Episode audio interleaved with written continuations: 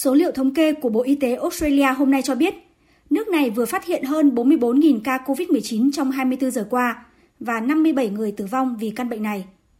Số liệu cũng cho thấy hiện có gần 4.500 người phải nhập viện điều trị vì COVID-19.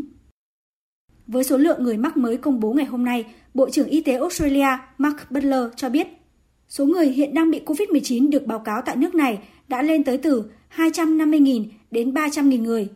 Song con số thực tế có thể gấp đôi hoặc hơn thế nữa. Và con số này sẽ tiếp tục tăng lên trong những tuần tới.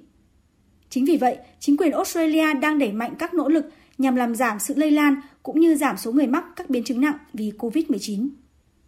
There are going to be millions of people Dường như trong những tuần tới, số người mắc COVID-19 tại Australia sẽ tăng lên đến hàng triệu người. Và một số người có thể bị tái nhiễm, trong đó bao gồm cả những người đã bị mắc bệnh hồi đầu năm nay. Chính vì vậy, chúng tôi đang nỗ lực làm giảm số người bị nhiễm bệnh và hạn chế sự lây lan bằng cách khuyến khích người dân đeo khẩu trang ở trong không gian kín khi không thể thực hiện giãn cách xã hội Tuy nhiên, trọng tâm mà chúng tôi muốn hướng đến đó là giảm số người bị mắc các biến chứng nặng, những người phải nhập viện hoặc phải điều trị tích cực. Chính vì vậy, chúng tôi kêu gọi người dân đi tiêm mũi tăng cường. Mũi vaccine ngừa COVID-19 thứ tư hiện đã được chuẩn bị sẵn sàng ở rất nhiều nơi.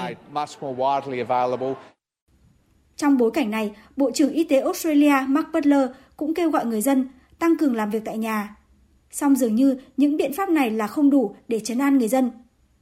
Hiện tại, dịch đang gia tăng sau một số biện pháp hỗ trợ giúp người dân kiểm soát COVID-19 tại Australia lại sắp kết thúc, như việc cung cấp bộ xét nghiệm nhanh miễn phí cho những đối tượng dễ bị tổn thương.